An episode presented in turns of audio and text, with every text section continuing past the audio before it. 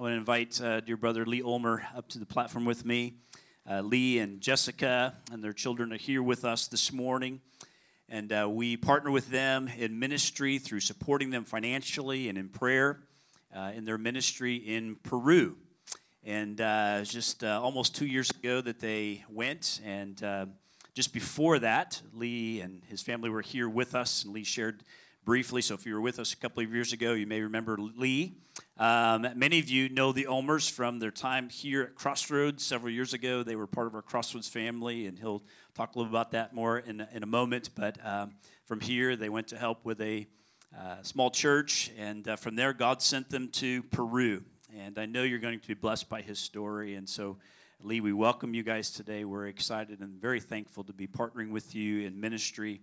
And uh, if you're not aware, uh, if you don't have one of these booklets that our global outreach team put together, uh, highlights all of the missionaries that we support. I really would encourage you to grab one of these. You can get it from the kiosk, I believe, right outside these doors here, our, our Global Outreach uh, television kiosk there. And by the way, you can catch up on prayer requests and all kinds of things each week. If you just stop for a moment and watch what's on that screen, you'll be encouraged and blessed by uh, things from all of our missionaries. But so grab one of those booklets, and Lee and Jessica are in there, a little bit about their, their ministry among the Peruvian people at the uh, Madre de Dios uh, region in particular, among the, uh, let's see if I can get it right, Herrenboot people.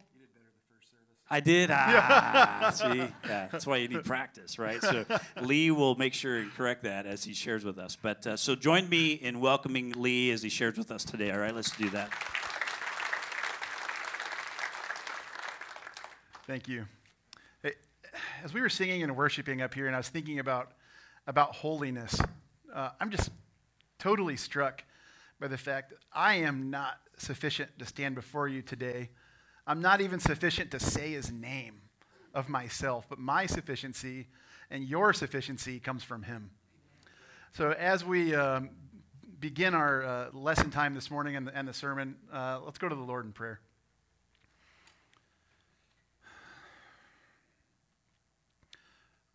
Father, I thank you for being a good God, for being holy, and for caring for us.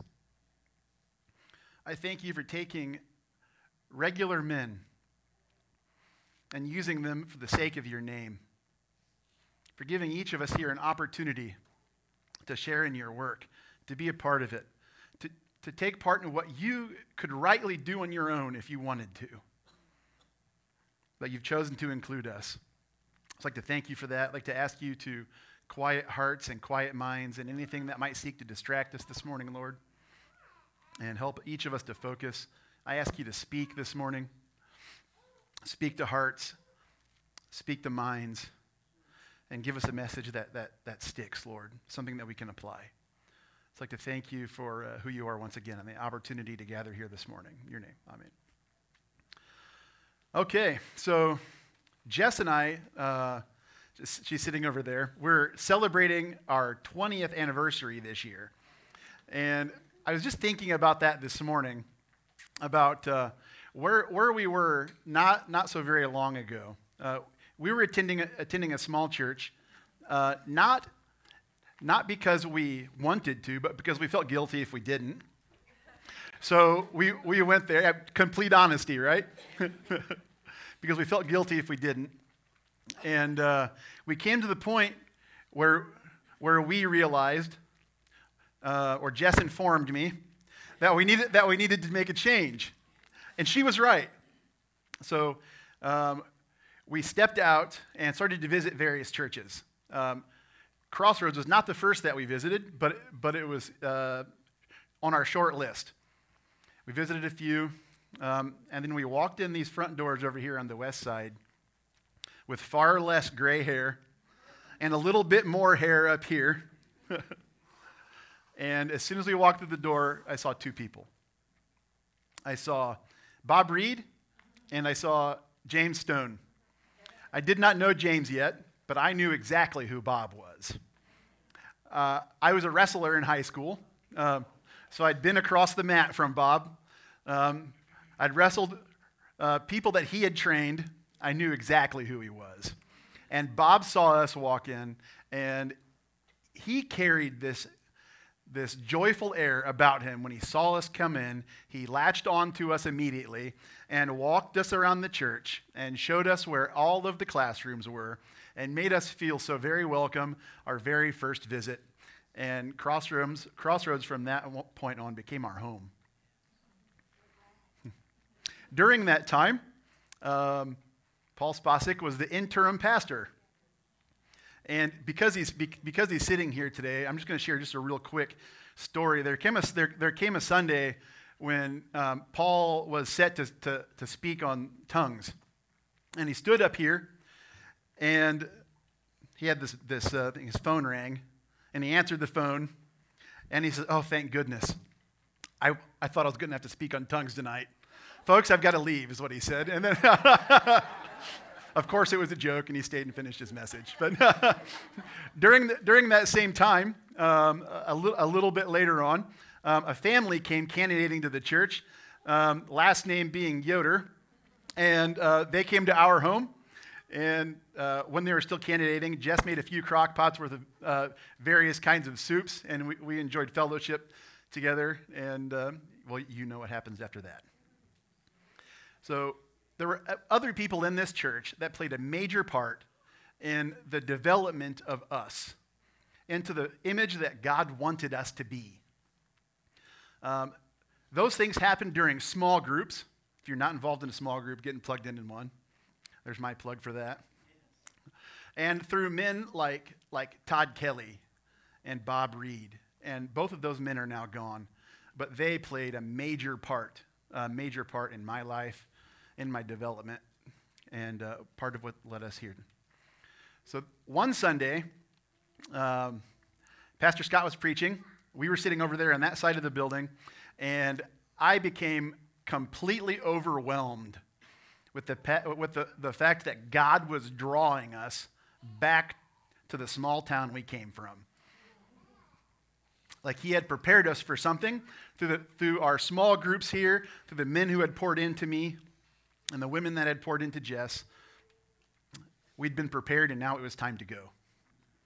And we were so very happy and so very comfortable here. And everything was so very good. but I stood up during the service and I walked into the prayer room because I knew, I knew that God was calling us away. I talked to Jess on the drive home, um, told her what I was feeling, what, uh, what I thought we had to do, and um, she wasn't so very excited about the idea. but we obeyed, and she followed, and we went. And uh, along, with, along with four other couples, we were, we were able to take part in a church plant in Tippecanoe, Indiana, um, that has grown and matured and turned into seven, eight, I'm terrible with timelines, nine years later, turned into our sending church. So it's been this beautiful thing of, wa- of watching God work and do things that only He can do. So uh, our message today comes from the book of Philippians in chapter 3 and in verse 17 through 21. So if you want to uh, get your Bibles out or, or look up on the screen, I think it's about to pop up up there. I'm going to read 17, 17 through 21 to you, and then we're going to go through verse by verse and discuss it in a little bit more depth. It says, Join together in following my example, brothers and sisters. And just as you have us as a model, keep your eyes on those who live as we do. For as I have often told you, and now tell you again with tears, many live as enemies of the cross of Christ. Their destiny is destruction, their God is their stomach, and their glory is in their shame. Their mind is set on earthly things but our citizenship is in heaven, and we eagerly await a Savior from there, the Lord Jesus Christ, who, by the power that enables him to bring everything under his control, will transform our lowly bodies so that they will be like his glorious body. So, as we get started and get ready to dig into this a little bit deeper, this particular passage is speaking of godly examples, and it, and it gives you a comparison uh, here, it shows you what is, a, what is a good one and then what is a negative one. So in verse 17, it says, Join together in following my example, brothers and sisters. Now, as we sit here today, each of us has a question that we really need to answer for ourselves is do I even desire to be like that? And am I worth someone uh, worth following? As I've thought about Paul's words uh, here, at first it almost, it almost rings, it almost rings with arrogance. I, unless you consume Paul's works as a whole. Because if you go back to 1 Corinthians chapter 11, it says, Follow me as I follow him. So, what Paul's calling you to here in verse 17, he says, Join together in following my example. He's telling you to imitate Christ. Because he himself is seeking to imitate Christ. Christ. And it says, And just as you have us as a model, keep your eyes on those who live as we do. When I first came up here, just a few moments ago, I shared with you the, names of, of, of a few men that I saw Christ in. Men that I saw, and immediately I'm like, this is someone worth imitating. Because this is someone who's imitating Christ. I was struck, struck by, always, by uh, the humility of Todd Kelly. I loved him. He had so much wisdom and so much to impart, but thought so little of himself. Uh, I really, really appreciated Todd. So it says here keep your eyes on those who live as we do. So we're to be looking for those examples in our lives.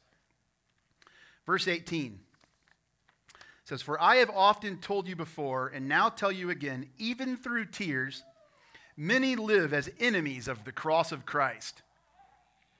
Now, what's Paul trying to communicate here? He's trying to communicate first a warning. Because it says, join together in following my example. Jump forward to 18. Um, many live as enemies of the cross of Christ. So he's warning you that not everyone is worth imitating because not everyone is seeking to imitate Christ. In reading that passage, it, it, hits me, it hits me two different ways. I accept the warning as Paul intended it. But also, my heart is a little bit torn up because I know that there was a time when I personally lived as an enemy, an enemy of the cross of Christ. So when I think about those people that were being warned against here, I'm reminded that I was once one of them. Verse 19 says, Their their destiny is destruction, their God is their stomach, and their glory is in their shame. Their mind is set on earthly things. Now, following that passage, I have, a, I have a, a picture that I'd like you to see. It's, a, it's an image of a tree, if you wouldn't mind putting that up. Now, you're looking up here at this tree, and, uh, and you're probably looking at it the same way that I do typically at least, until I realize what's actually going on there. It's a tree. I've got 17 of them in my yard, right? We're in Indiana. There's trees all down the side of the road. I've seen a tree before. There's nothing magnificent about what you're showing up there. That tree happens to be on the side of a, of a river, on like a little channel coming off the main body of a river. And I encountered it because at the little missionary school that my, that my daughters go to, uh, it's, it's really small. They have this thing called Ditch Day, in which all of the high school students are allowed to just not show up for school one day. The teachers will have prepared the message. They show up to teach, and no students.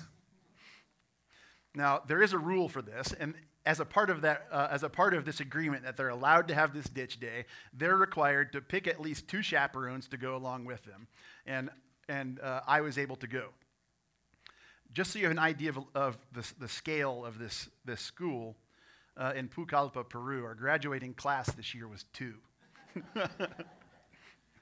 Not very large. But so these, uh, these high schoolers, Sydney, she's always like, that's not exactly the way it happened, Dad.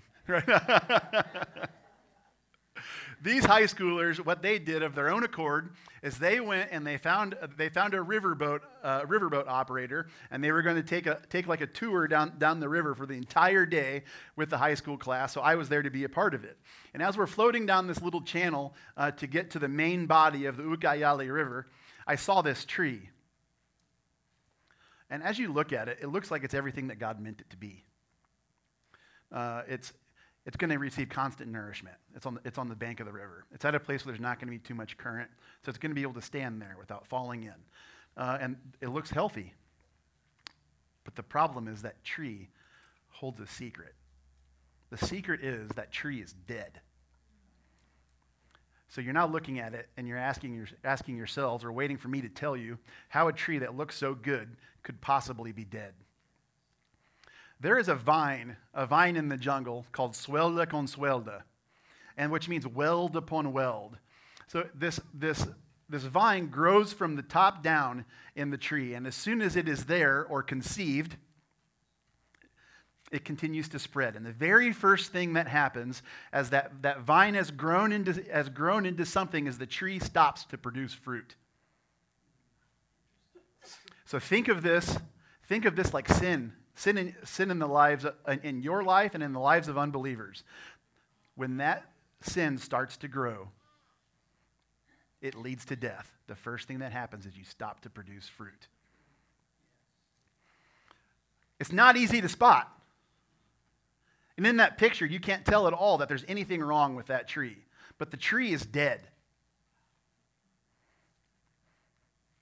That vine is going to continue to suck all of the nutrients out of the tree and remove from it everything that God intended for it to be. It's on a constant attack. and after just a little bit more time, the tree will be completely dry, it will die, and fall into the river. And just as I shared just a few moments ago, where it talked about many live as enemies of the cross of Christ, I was born with that sin in me. And each of you was born with that sin in you. And as the sin grows, it leads to your death, unless what? Unless Jesus Christ Jesus is, uh, God is described in the Bible as a, a, gardener, a husbandman, or a vine dresser in various ways, who, um, uh, who comes in and prunes so that, so that fruit can grow. Now, let me ask you, brother and sister, are you able to live without sinning? Man, I wish I could.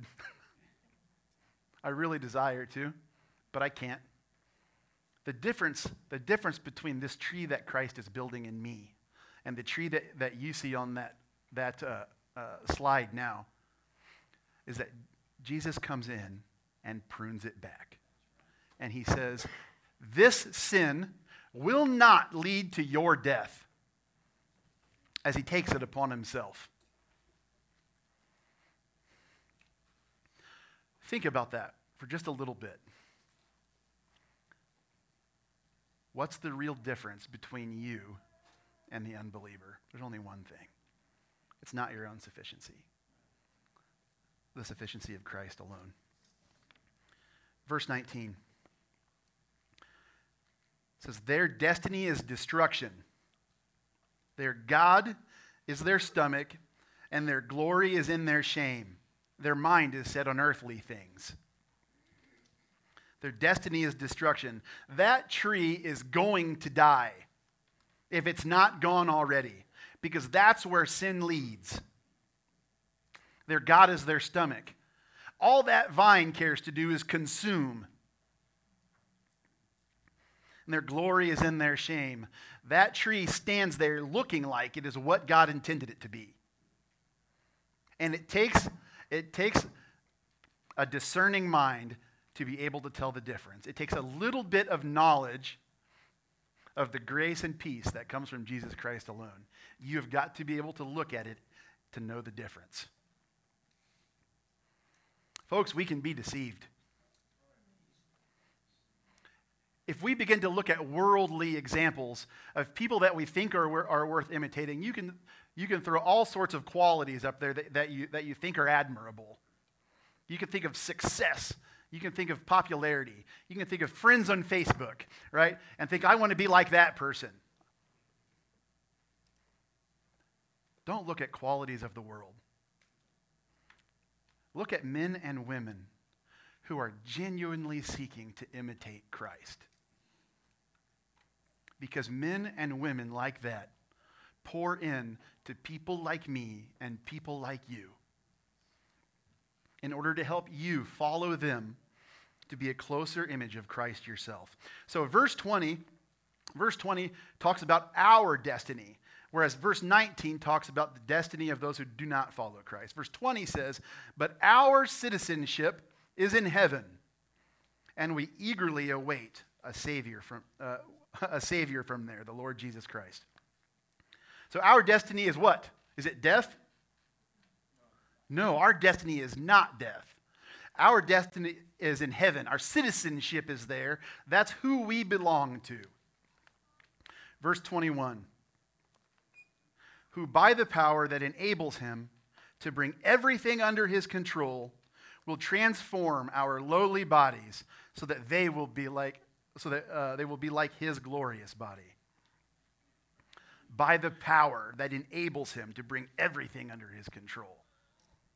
Will transform us into this tree of righteousness that closer re- resembles him. This passage is about imitation and following. And each of us has a decision to make. Who do we want to be like? And do we want to be someone worth following? as we imitate the only one that matters. So we're going to close this section of our, of our message and move on to the ministry update portion.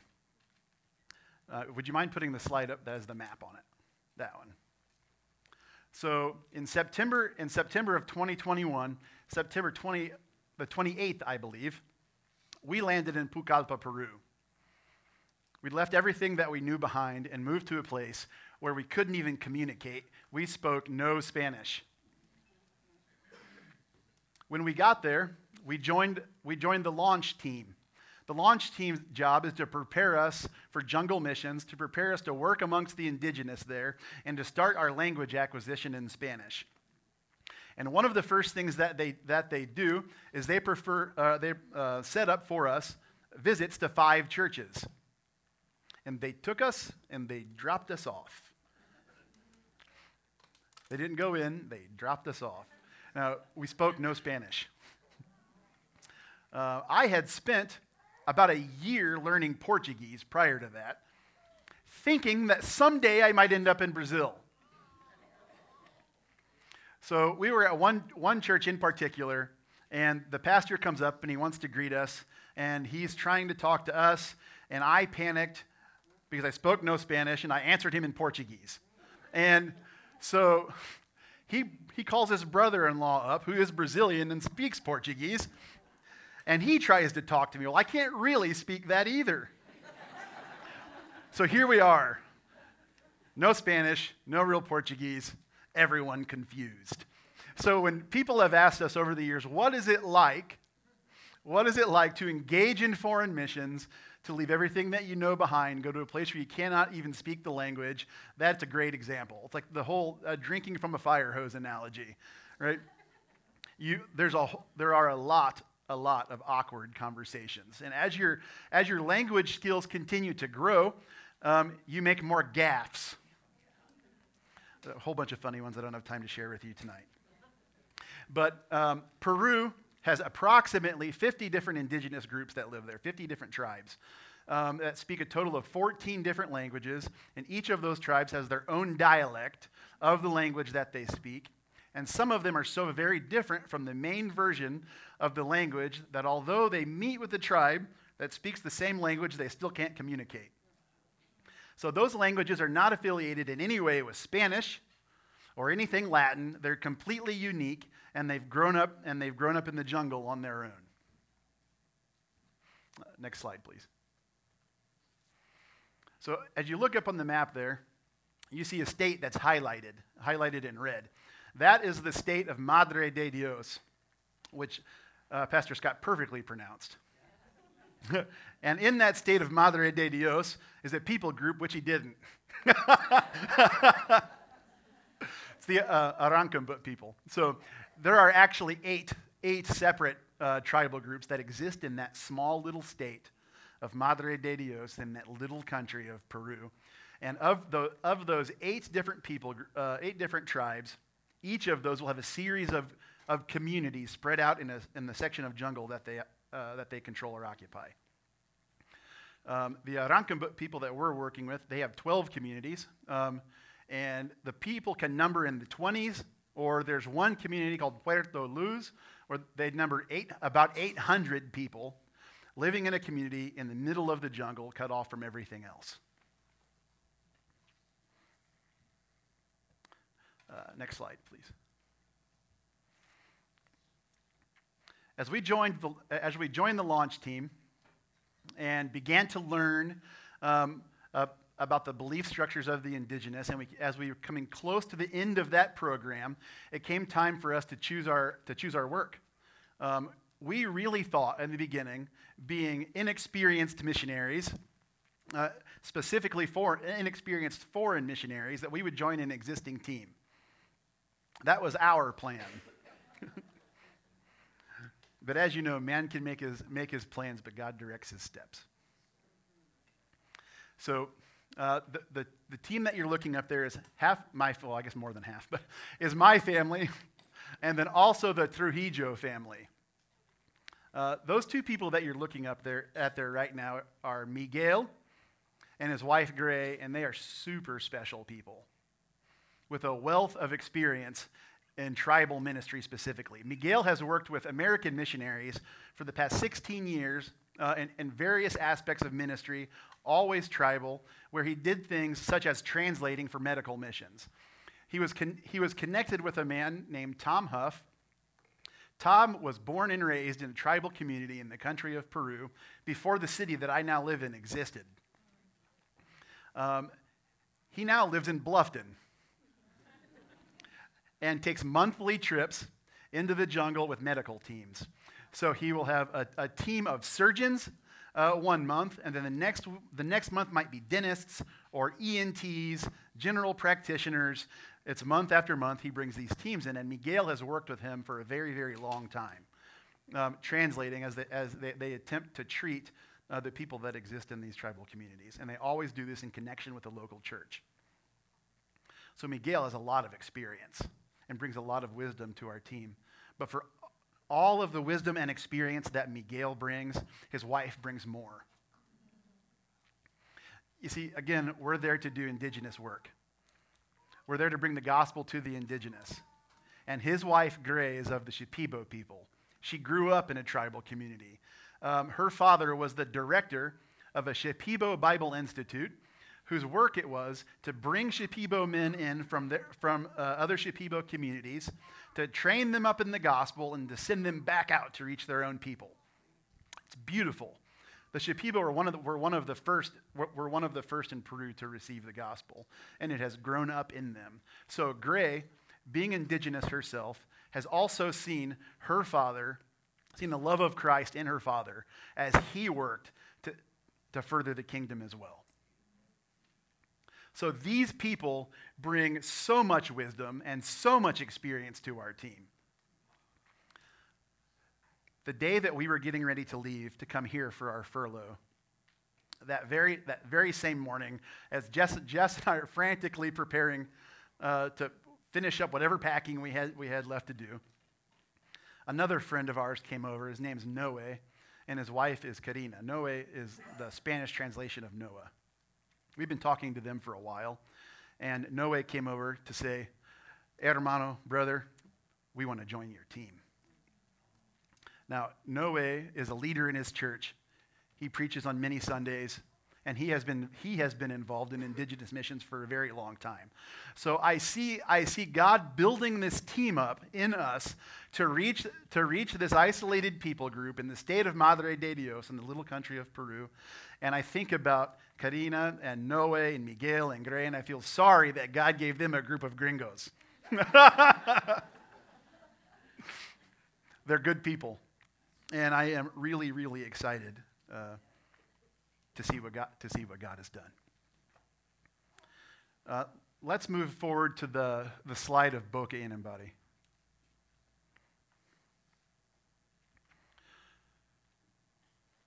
So Miguel and I planned our first trip into the south of the country, uh, into that Madre de Dios state, searching for a specific people group that we'd heard about.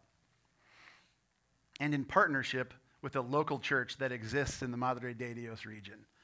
There, there were two, uh, two elders there, names uh, Hermano Rolando, brother Rolando, and Hermano Miguel, brother Miguel, not the same Miguel as my teammate. And those, those two men have helped us make some connections. Um, Hermano Rolando has a connection with a group called Samaritan's Purse. So he, uh, he was the one for the entire state of Madre de Dios that a Samaritan's Purse was out to, to distribute uh, the things that, that, they, that they had. He was the one that delivered them to tribal communities. So Hermano Rolando was able to make these connections for us and give us instant credibility with some of these tribal peoples because they know him and they trust him. And because they know him and they trust him, when he tells them you can trust them, they're coming here for the gospel for you. We, we enjoy um, trust because of that. It's a beautiful thing. So, this particular community that you're looking up right, at there right now is called Boca Inambari. Uh, the, the river system that that one is on is called the Inambari River, and Boca means mouth. So it says the community of the mouth of the Inambari River.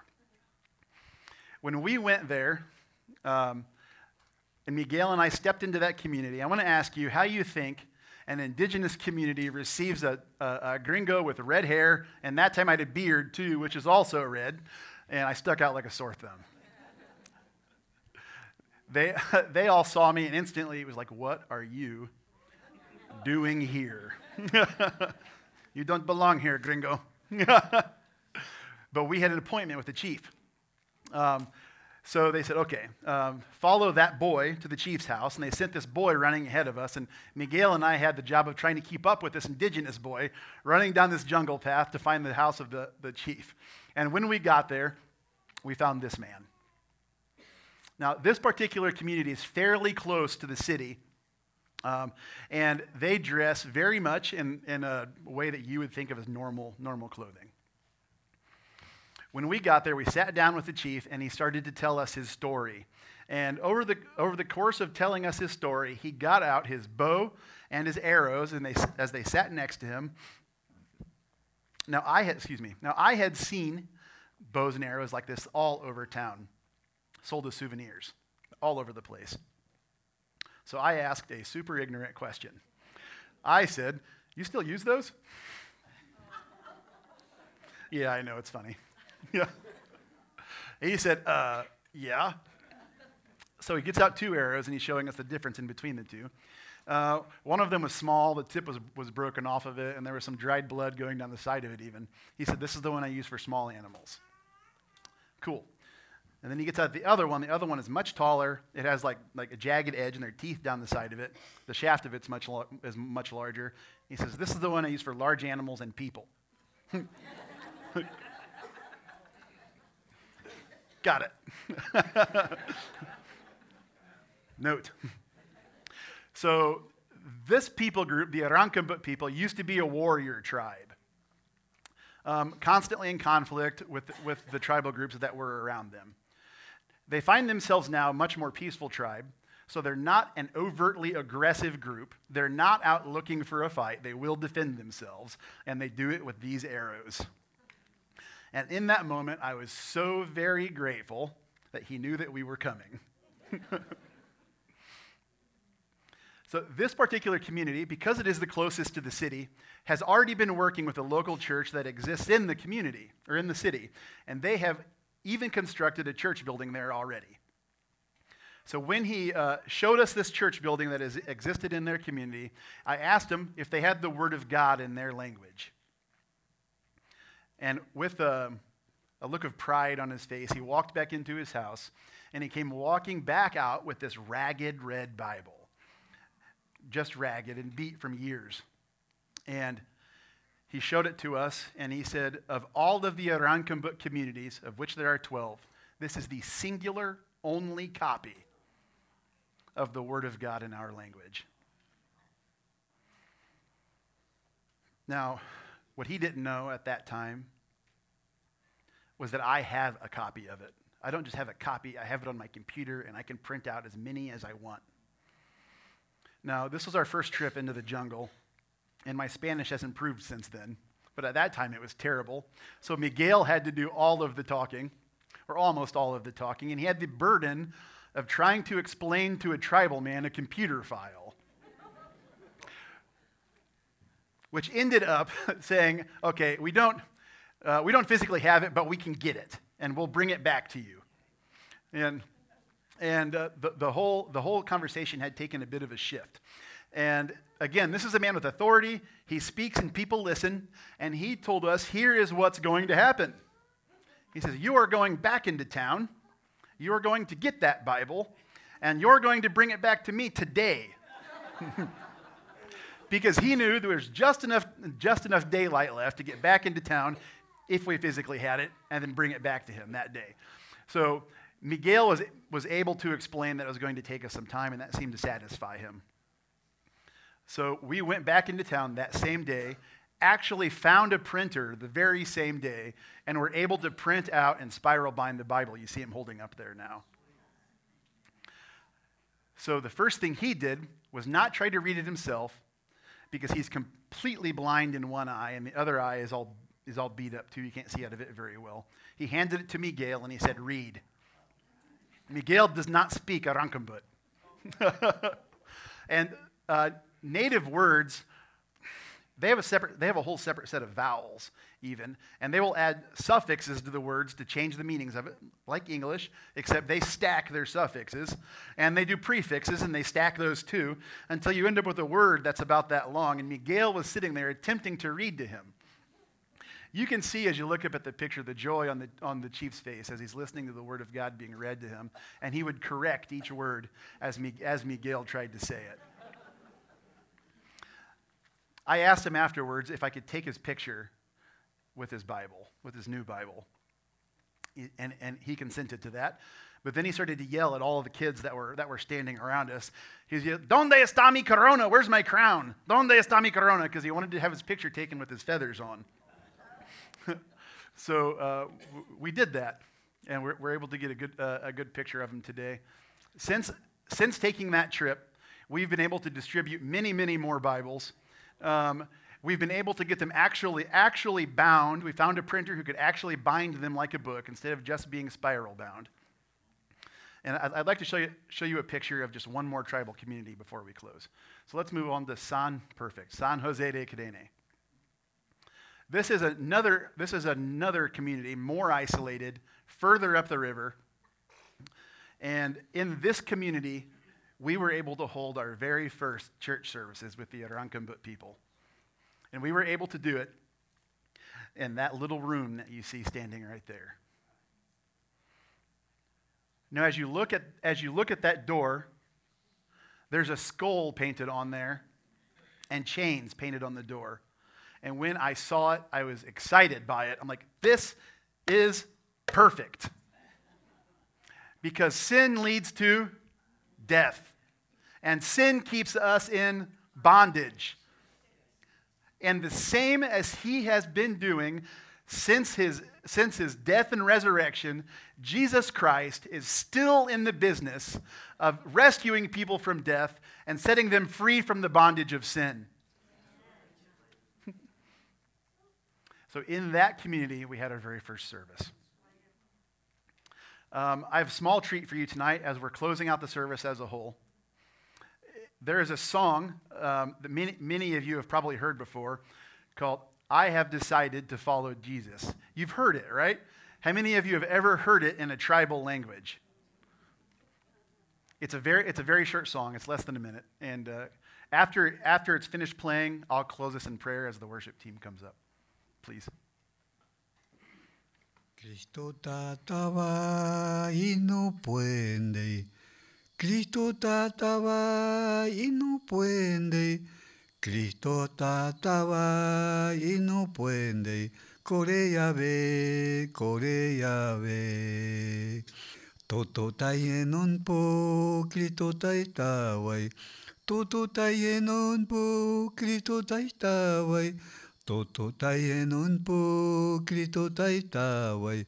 Corea ve, Corea ve.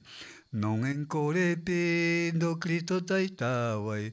Non en core pindo Cristo taitawai. Non en core pindo Cristo taitawai. Corea ve, Corea ve. Father, as we bow here together, that song speaks to me. I'm humbled by it, and I want to hear it sung so many more times. I'd like to thank you for the people that have come out today to hear from you, Lord. I'd like to ask that the message that came to them about seeking out uh, imitators of you to follow would sink in. And that as a result, they would want to more closely imitate you, that they would want to more closely be someone who's imitatable. So thank you for everything that you've done with the Arakmbut people and with the people that sit here today. Father, that your word may indwell us, that you may rescue more people from their bondage to sin. Father, and that your word would dwell richly here. So I thank you for those things, and I, and I pray for them, and I ask for them for the sake of your name, for the sake of your glory alone. Amen.